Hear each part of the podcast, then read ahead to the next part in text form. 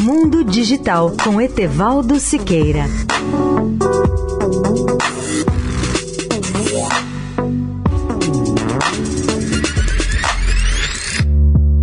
Olá, ouvintes da Eldorado. O universo de aplicações da tecnologia digital oferece novas opções para a preservação de documentos, obras de arte e até do acervo de museus, como é o caso do Museu Paulista, popularmente conhecido como Museu do Ipiranga.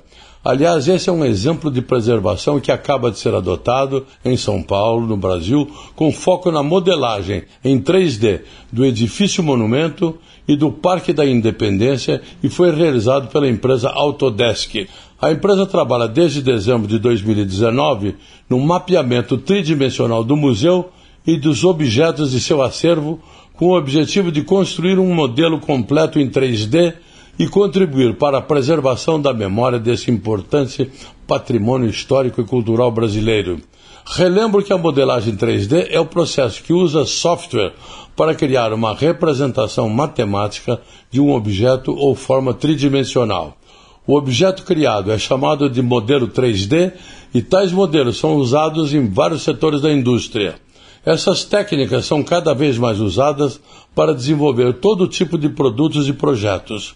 No passado, elas estavam associadas apenas a videogames e animações, mas hoje se destacam em diversos segmentos da indústria. Todo projeto que envolve trabalho gráfico pode se beneficiar das técnicas de modelagem 3D. Etevaldo Siqueira, especial para a Rádio Eldorado. Mundo Digital com Etevaldo Siqueira.